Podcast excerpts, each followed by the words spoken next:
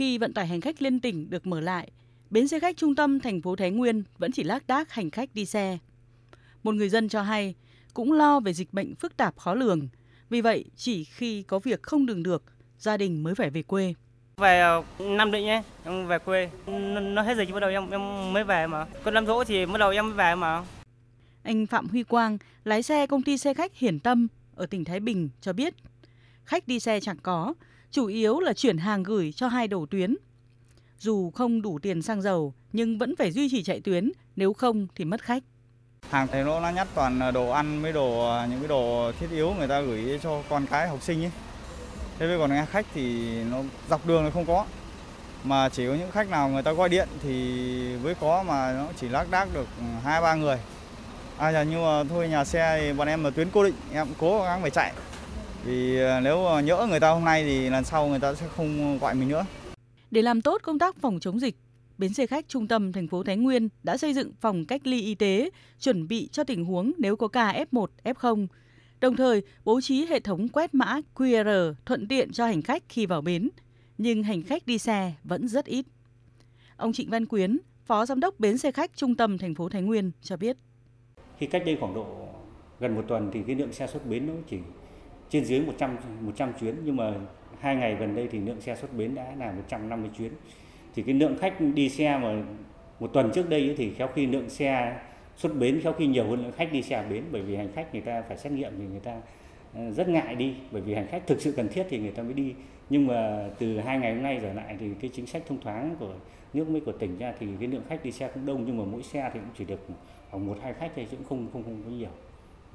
Cũng giống như nhiều địa phương khác, bến xe khách thành phố Tuyên Quang cũng đang phải chịu ảnh hưởng trực tiếp bởi dịch bệnh covid mười chín. Gần một năm nay, đơn vị đã cho hơn năm mươi phần trăm người lao động luân phiên nghỉ việc, không hưởng lương. Số nhân viên đi làm cũng chỉ đủ tiền để đóng bảo hiểm xã hội. Ông Trần Quốc Điệp, Phó trưởng bến xe khách thành phố Tuyên Quang cho hay, đơn vị đang rơi vào tình cảnh cực kỳ khó khăn, thu không đủ chi. Không có khách nhưng vẫn phải bố trí nhân viên trực cùng các nhà xe từ ba giờ sáng đến chín giờ tối, đúng như lịch trình bình thường để phục vụ nhu cầu của người dân đi lại. À, mặc dù là đơn vị sự nghiệp công lập, tuy nhiên là hiện nay là bến đang phải chịu một trăm phần trăm tiền tiền thuế đất. Theo tính toán khoảng ba triệu một ngày. Mà cái số lượng xe ra vào, vào bến hiện nay thì lại lại rất là ít. Do vậy là không thể đảm bảo được cái nguồn thu giá dịch vụ để trang trải để trả lương cho người, người lao động cũng như là đóng các loại tiền thuế đất. Mặc dù là trung tâm lớn nhưng các bến xe khách ở thủ đô Hà Nội cũng chỉ lác đác hành khách đi xe liên tỉnh. Mới đây, Công ty Quản lý Bến xe Hà Nội đã cho một số nhân viên nghỉ việc vì tổng thu của các bến xe Gia Lâm, Giáp Bát, Mỹ Đình sụt giảm nghiêm trọng.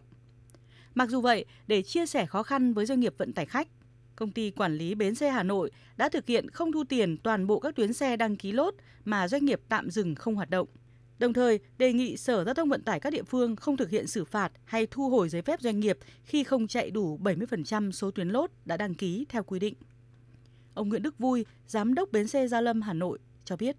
Bây giờ mong cũng chả được, thì bây giờ cái quan trọng nhất thì thôi mình phải chia sẻ đồng cảm với với, với các cái cơ quan, với nhà nước thôi, chứ các cái hoạt động mà nó không được, không có thì làm nào. Khó khăn của doanh nghiệp vận tải hành khách và các đơn vị quản lý bến xe đang là khó khăn chung hiện nay của ngành vận tải. Các đơn vị hoạt động trong lĩnh vực này đang rất cần những chính sách hỗ trợ của các cấp các ngành, đặc biệt là những hỗ trợ trực tiếp từ chính quyền địa phương.